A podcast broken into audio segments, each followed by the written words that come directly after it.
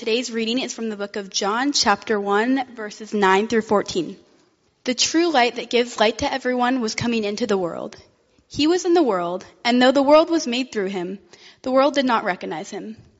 He came to what which was his own, but his own did not receive him. Yet to all who did receive him, to those who believed in his name, he gave the right to become children of God. Children born not of natural descent, nor of human decision or a husband's will, but born of God. The Word became flesh and has made his dwelling among us. We have seen his glory, the glory of the one and only Son, who came from the Father, full of grace and truth. Well, good morning. I'm Mark. I'm one of the pastors on the team. Um, it is good to be together, whether you're here in this place or gathered with us online. Um, it's so so good to have you together uh, this morning. Um, we are going to be looking at two different texts today. And one is about the first coming of Christ, as we've just been celebrating this past month during this Advent season, which Riley just read from John chapter 1. Um, but the second is a, a, passage about Christ's second coming. And it comes from um, the book of Revelation, um, chapter 21. And I want to read this one now for us as well, as kind of we'll, we'll be looking at these two passages parallel with one another this morning. So hear these words from Revelation chapter 21. Says, Then I saw a new heaven and a new earth. For the first heaven and the first earth had passed away, and there was no longer any sea. I saw the holy city, the new Jerusalem, coming down out of heaven from God, prepared as a bride, beautifully dressed for her husband.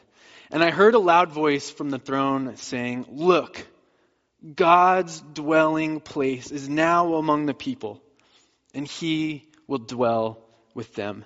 They will be his people, and God himself will be with them and be their God. He will wipe every tear from their eyes. There will be no more death, or mourning, or crying, or pain, for the old order of things has passed away. He who was seated on the throne said, I am making everything new. Then he said, Write this down, for these words are trustworthy and true. Would you join me in prayer this morning? Lord, would you speak to us now? Uh, Lord, we quiet our hearts in the beginning of this new year. We want to hear from you. We want to be people that are about the work that you are about. We want to be a community that um, desires to be about the things of you.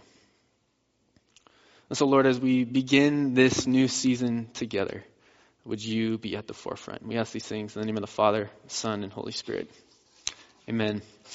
So, a quick poll. Um, when it comes to Christmas trees and lights at your house, when do you take them down? Who's like, I am like, the day after Christmas, December 26th, like it's already all down by 9 a.m. Like anybody like on top of it, like super type? Okay, no one. That's cool.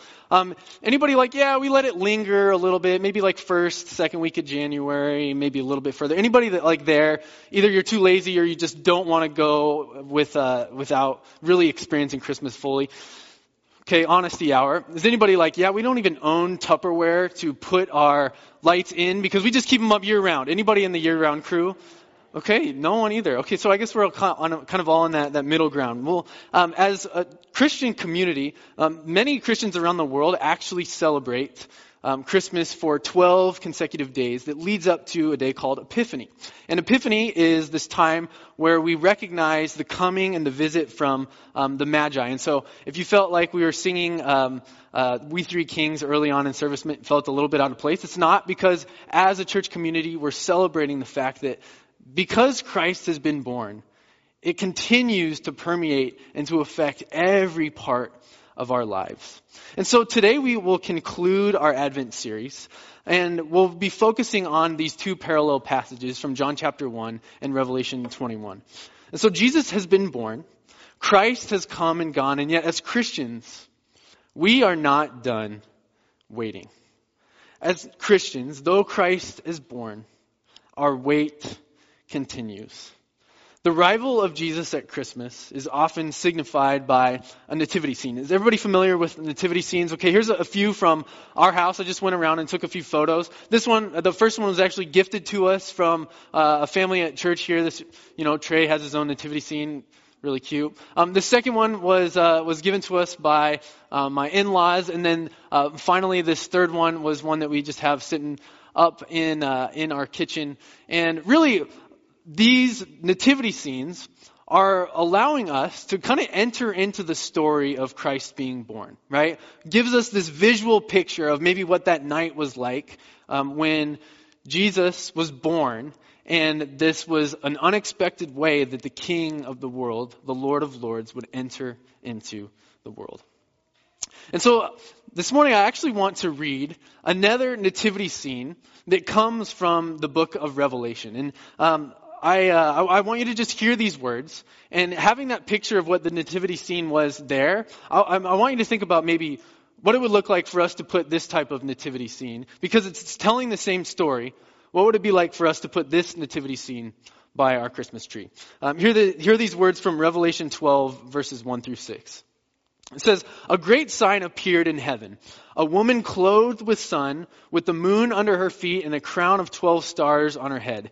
She was pregnant and cried out in pain as she was about to give birth. Then another sign appeared in heaven, an enormous red dragon with seven heads and ten horns and seven crowns on its heads. Is this going to get weird, right? Like our nativity scene, right? Uh, ten horns and seven crowns on its heads. Its tail swept a third of the stars out of the sky and flung them to earth.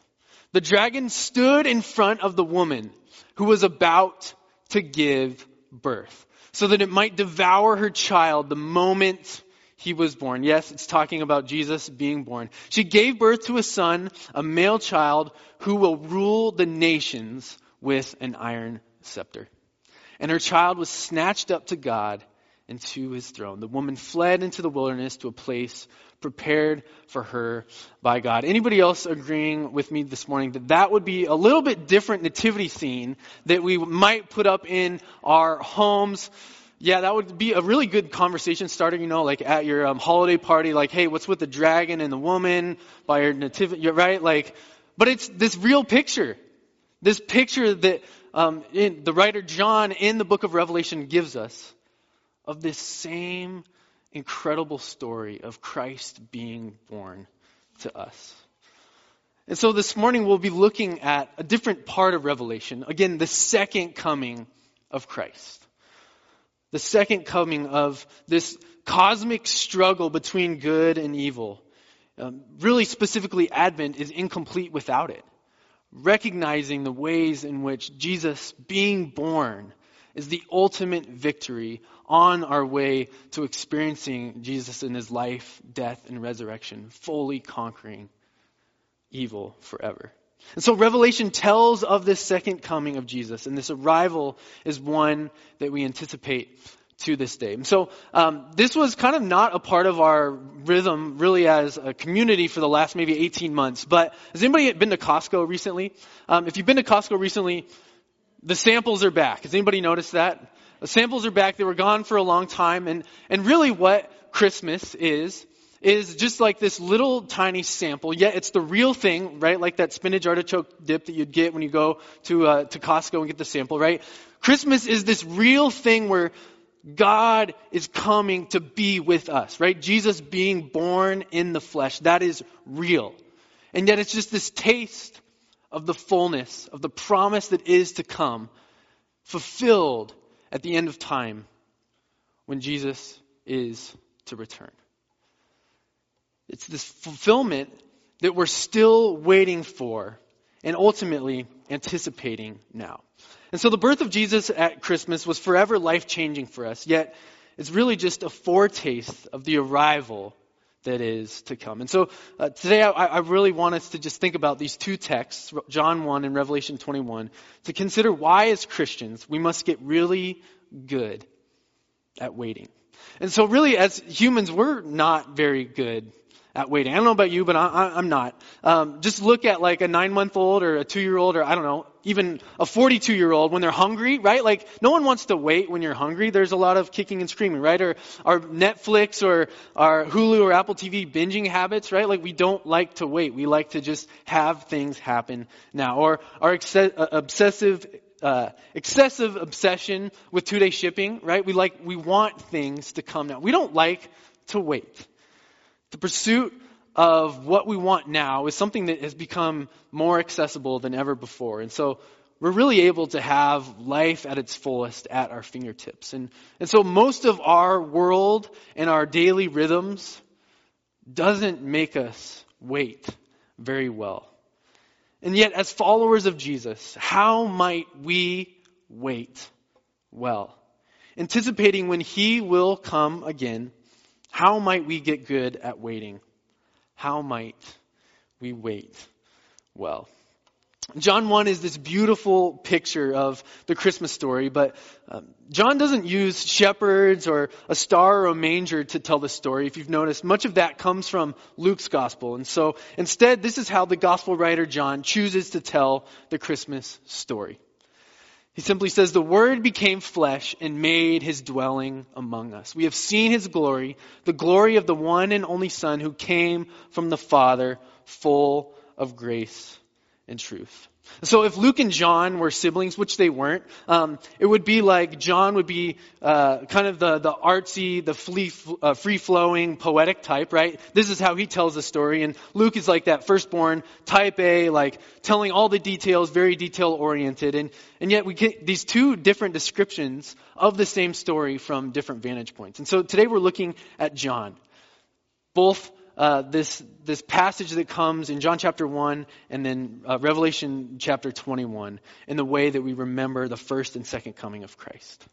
And so look at these parallels between John chapter 1 and Revelation 21.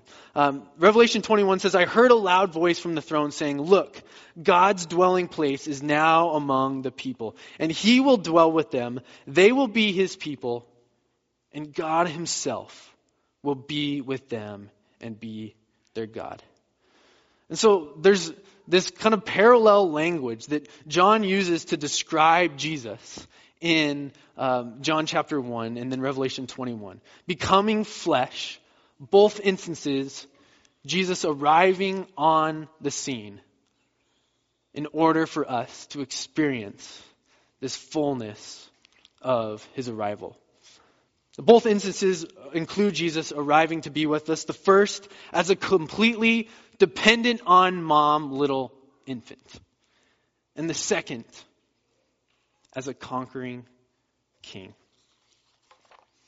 We spent much of this Advent season considering the arrival of Jesus as a baby, and today we consider the ways in which, as Christians, we're called to continue to wait for this second coming, this arrival of Jesus.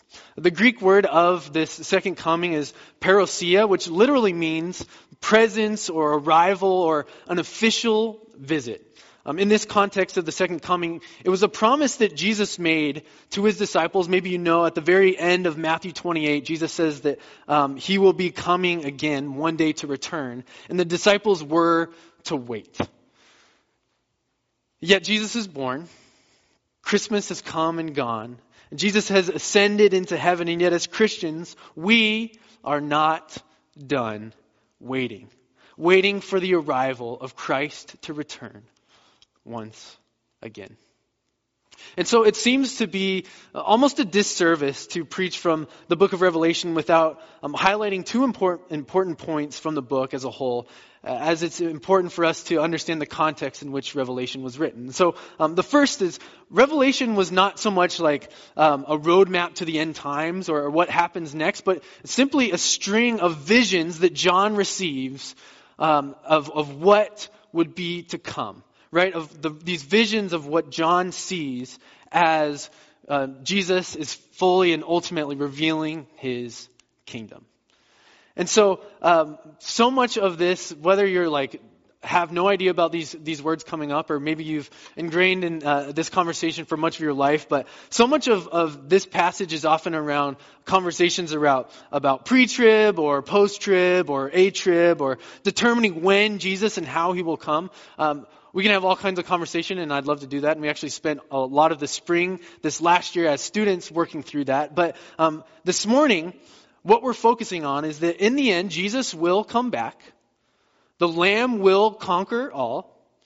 And in the second coming of Jesus, he ushers in the fullness of justice, judgment, and awaited hope for our world.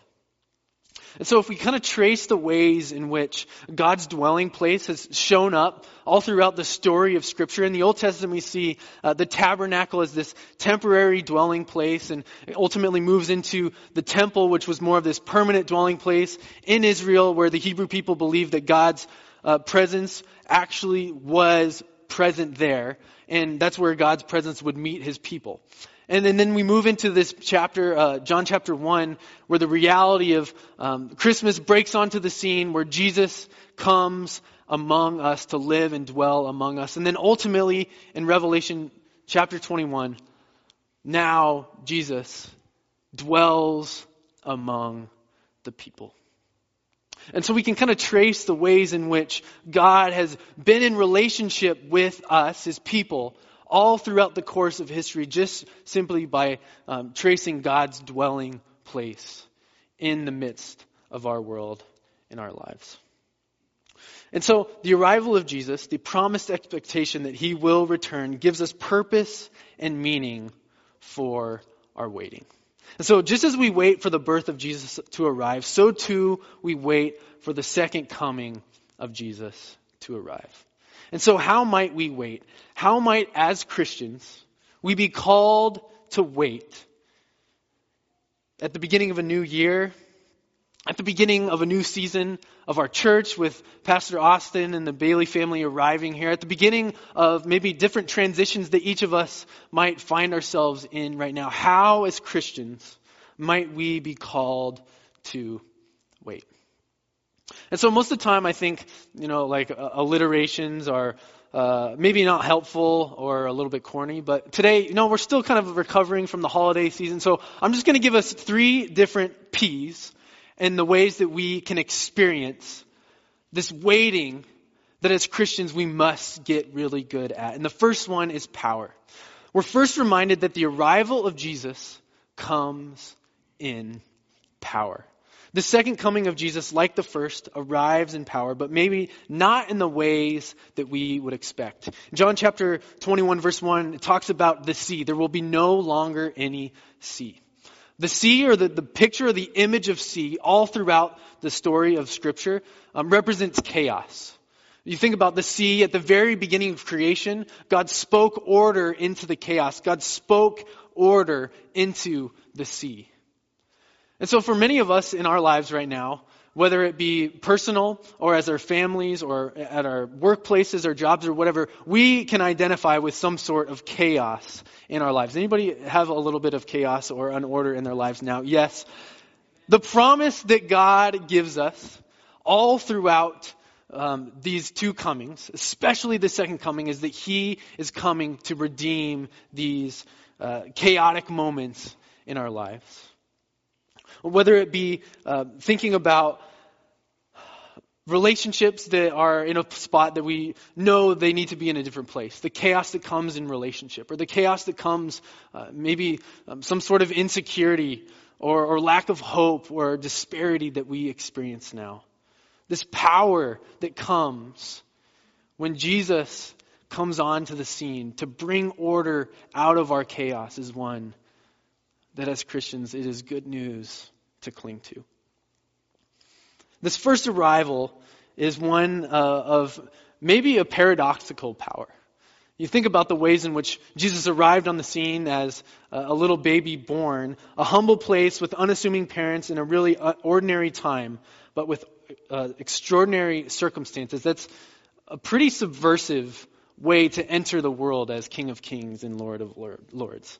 And yet the second arrival comes with a different type of power, a conquering king, an allegiance to a king that is subversive and paradoxical, power that comes from humility and surrender. And so power comes in, in, a couple different ways that we, we see this. And uh, maybe you're familiar with the ways in which God um, is attributed to both the lion and the lamb, right? This paradoxical way that um, Jesus is called the, the lamb, this roaring, strong king, and also this humble servant lamb, both being the lion and the lamb at the same time, representing this humble arrival onto the scene that Jesus embodies. And also, the ways in which we continue to, uh, to wait for the arrival of Christ to come in his power um, is one that comes with persistence. We wait well when we wait with persistence. Just as God, from the very beginning, has this persistent pursuit on each one of us. God's love, unconditional love, pursuing us. It's really this model for us to be in relationship with God, this persistent relationship. From the beginning of creation, God insisted on dwelling with creation to be in right and loving relationship with us. And yet, as sin enters the world and humans are separated from our loving God, God was insistent, persistent upon pursuing us and redeeming us. The Word became flesh and dwelt among us. Another translation reads, uh, The Word became flesh and tabernacled among us. Remember, again, tracing God's presence. Tabernacled among us, allowing God's presence to dwell in our neighborhoods. If we've learned anything from the past two years of 2020 and 2021, um, we've actually all expanded our Greek vocabulary. Did you know that? So um, we have the Delta and the Omicron, right? Some good things come out of this. And, and yet, our, uh, our vocabulary, our Greek vocabulary begins to expand even more when we look at the promise of persistence that comes in Jesus and his second coming. Jesus in verse 6 of, of Revelation chapter 21 um, claims and embodies and is the true Alpha and Omega. Really just saying, my love stretches from A to Z, from the very beginning of time through the very end of all creation. My love is persistent. There's no better way that uh, the love of God is expanded upon than this picture of um, Jesus leaving the 99 to pursue the one. That that is persistent love and one that we are called to embody as Christians. So we wait well when we wait with persistence. And finally, purpose. Our waiting collectively as human beings, as a community, as a world, has purpose. That God is carrying out, and that we simply have the invitation to join alongside. In this promise that God makes in that vision of what comes in Revelation chapter 21 uh, upon Jesus' second coming, he says, I am coming to make all things new. In the fall of 2011, um, Lauren, my wife, was uh, she had the opportunity to study abroad in South Africa, and so she had this whole um, fall semester to go through all these incredible experiences, and and really for her story, and I had permission to share this, okay, uh, but for her story, uh, it was really one of those times where she took a major corner in her relationship with God where she felt like for maybe one of the, the very first times that, that that relationship with God went from being something that she maybe knew somewhat was true to, to now embodying for her in the first time. Being able to serve in the most unlikely, unassuming places in slums all throughout uh, South Africa, or being able to experience solitude in some of the most pristine places in the entire world, meeting God for the very first time.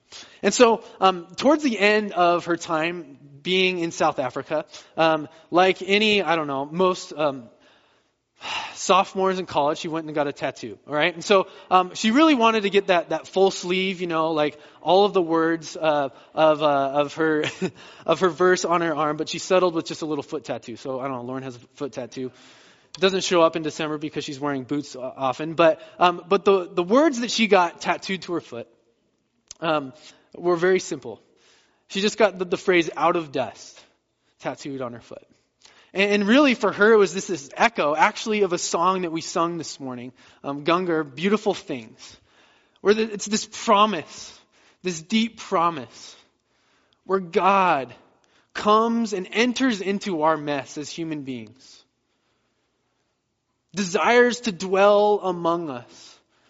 No matter what we've done or where we've been or maybe even how we feel about ourselves or what we look, look to in the future, God chooses to enter into our mess, to make beautiful things out of each one of us.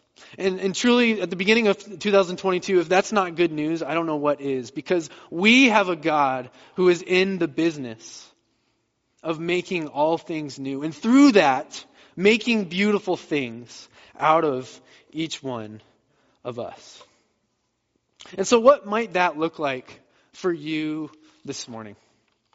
As we wait, for uh, the arrival uh, of Jesus and we wait for, wait for this second coming, what might this look like for you? What might this look like for us as a community, as a church who is on the brink of this new season with uh, a new vision and new leadership and new opportunities to be the felt presence of God in our world? What might this look like for us as a church? Uh, there's these two words that we talk about uh, as Christians. They're, they're, total Christian terms, and uh, and so I want to just offer them today, and then we'll move uh, to close and gather around um, the communion table. But we talk about this word salvation. Uh, this word salvation simply means God saves, or God desires to pursue and save us, deliver us from one thing to the other a really easy theme to think about that through uh, the Christmas season is delivering us from darkness and bringing us to light. And truly, what we're waiting upon is this hope that because of salvation being offered through Jesus Christ, we have the hope that when Jesus returns, we will be resurrected and we will be part of this new kingdom to come that Jesus promises. But we also have this word uh, of sanctification. And it's not one that we throw around oftentimes, especially in the covenant church or maybe in our tradition, but it's one of, of simply becoming more like Jesus, becoming more of who Jesus desires us to be. And so for each one of our lives, as we wait, we have purpose in our waiting now as we become more like Jesus. Maybe that's something in our marriage at the beginning of 2022 that we know if that doesn't change or if we don't address it or if we don't work through that hard thing that, that we truly can't experience the fullness of what God has for us. And, and maybe there's something in, in your, your finances or in the ways in which you've been called to steward money that you know God is calling you to step out in faith or to step out in hope, to see the ways in which God will use you through your obedience in serving Him in your finances. Or maybe there's a vision or a goal or a dream or a relationship or a friendship that you know just needs attention. And, and it's an attention that you just can't give yourself. It's one that God has to work through. Waiting is the most difficult thing we do. We have no control over it, or very little control over it. It's seemingly endless and purposeless. And yet the promise of Jesus holds true that He is making all things new. And as we wait, may we wait on the Lord in His power, in His persistence, and in His purpose. Would you join me in prayer? Lord, we, we wait on you even now. Uh, we wait on you even in these moments as we kick off this new year and this new season of 2022. We wait on you because we know that we cannot go forward if you don't go before us. And so, Jesus, would you come into our lives? Would you permeate our lives with your love? Would you find those areas in our lives, those relationships, those, those broken pieces that you desire to make beautiful out of? Lord, may we surrender those to you today. And God, as we move into responding to the love that you've extended to us, may we wait in anticipation for your second coming. Lord, may you teach us to wait well. We ask these things in the name of Jesus. Amen.